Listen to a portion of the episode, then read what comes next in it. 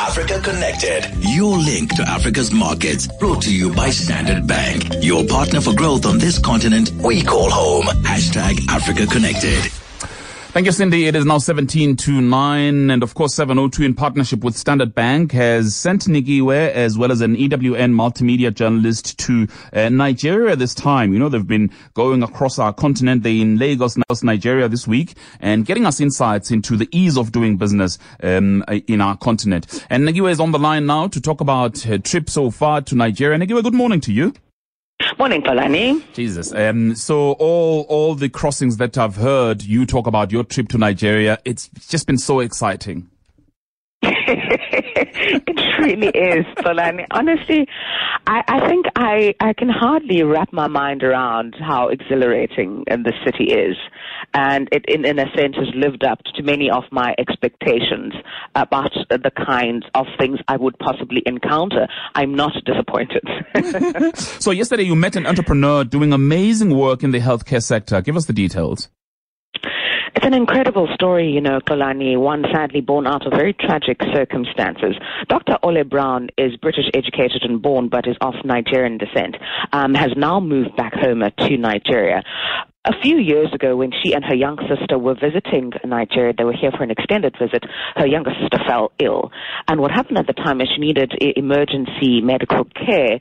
Uh, but it became quite clear that there wasn't an air ambulance service to get her the medical care that she needed quite urgently at the time. So sadly, Xolani, her 12-year-old sister, died at the time without getting the necessary medical t- uh, care. So for her, Dr. Brown, as a medical practitioner, it really brought into sharp focus the need for an improvement in the logistics in the healthcare sector. So 10 years ago, she started, she came back to Nigeria and started this business known as Flying Doctors. It is West Africa's first air ambulance service, Xolani, servicing not only Nigeria, but uh, the entire region and stretches all the way into Central Africa. She has a team of about 15 doctors and about 10 to 15 uh, administrative staff, providing a very, very crucial service for people needing emergency healthcare. And as she pointed out, people don't die because there isn't adequate health care or there aren't enough doctors. They die because of poor logistics. And she's determined to ensure that that doesn't happen. Wow, that's amazing. You're also looking into, and this I suppose is the critical sector in Nigeria, the oil and gas sector. I suppose the question is, does it still remain the most important sector in the economy in Nigeria? Certainly is, Xolani, and it, it will fall for many, many years. You know, most economies need oil to run. Um, so Nigeria, being one of the largest producers of oil on the continent, is heavily reliant on its revenues. Uh, take a look at these at these numbers, Xolani, for example. 90% of its export revenues comes from oil production. But here's an even more important number. Two thirds of the country's budget is derived from oil revenue. Two thirds. Now, you know that that is really untenable in a situation where there can be volatility in prices, mm. um, you know, that the, the Naira can tank, and as, as has been the case over the past few years. So you can't, as an economy, be held to ransom to the vagaries of one commodity.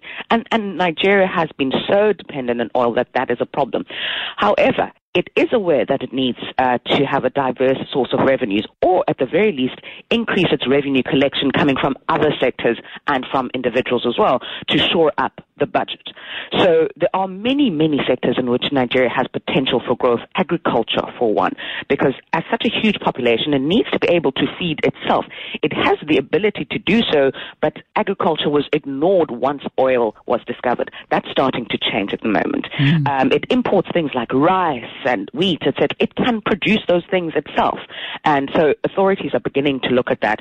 Uh, President Buhari just last week uh, revealed his new economic recovery plan, which is going to focus on all of those things. Uh, other sectors like textiles, as you know, they've got fantastic fabrics in this country, Xolani. Um, banking services, Stanbic, of course, uh, our partner here, also been operating in Nigeria for a number of, as I speak to you, Xolani, electricity is just uh, cut. Uh, so, so Nigeria known for a lack of electricity uh, and, and power problems. So huge opportunities um, for people wanting to invest in the electricity generation sector. It's a vast country. It needs more energy, and that's something. If you're going to drive an economy this size, mm. you certainly need to be able to have enough electricity um, as well. So those are the sort sorts of uh, challenges and but also bring with them a, a, silver lining. But the people here themselves are very, very entrepreneurial and, and, and really drive this economy. And most of them, as I keep saying to you, Xolani, are, are women. And Nigeria has a greater proportion, as Dr. Brown said to me, of uh, female entrepreneurs than any other country in the world. Wow. It has a greater proportion of female entrepreneurs of its population than mm. any other country. There's, so that that's very interesting. There's so much yeah. for us to learn from Nigeria. Just a final one, of course, you got to sample the food, glorious food. What did you try? glorious food. You'll see my amazing pictures, uh, Xolani. We went to a place called OJ's. It's at the old um, National Stadium here in Lagos, a very well-known, popular hangout where people just go to relax after work and really most likely to avoid the traffic, which is nightmarish. Um, so the, they serve a lot of local cuisine. So I tried tried a number of things. I was dining with Richard and Sam and Krista, of course. So we tried out different things. Suya, which is like a, a biltong made of beef or other chicken, encrusted in ground nuts, and, and it's very spicy. I really enjoyed the taste of that, and you can eat that with uh, it's it's it's like um, you can it, yeah, it's a piece of biltong. You can eat it with onion and cabbage. It's really very nice. Hmm. Catfish and pepper soup that was very flavorsome. Uh, Richard tried had which because he's a local and that's his favorite thing is nkwobi, which is beef trotters. So I tried that out, but I did not like the trotters at all. I didn't like that at all. But I, I, I, I love suya. Suya is my thing. I think I'm going to have it every time I'm here. And uh, the catfish and pepper soup, uh, Krista practically gobbled that down. So she can report back on how much she enjoyed that. But look out for the pictures. Uh, so next time you're in Lagos, try out some suya. It's very, very well known. Ah, fabulous. Eh? Enjoy, Nikiwe. We'll talk again tomorrow, hey? Cheers, Xolani. Cheers. All right, Nick's in Lagos for us. And of course, if um, you want to get more on Nikiwe's travels, go to africaconnected.702.co.za. Let, let me give you that again because a lot of you are SMSing me and saying well, you are discovering and you're enjoying discovering uh, through Nikiwe's travels across our continent. Go to africaconnected.702.co.za. Standard Bank calls Africa home and drives her growth, combining their strong African presence with global capabilities. They support the aspirations of clients looking for a banking partner who knows Africa. Standard Bank has partnered with 702 on Africa Connected to give you in-depth, first-hand insights into Africa's diverse markets. Let Standard Bank be your partner for growth on this continent that we call home.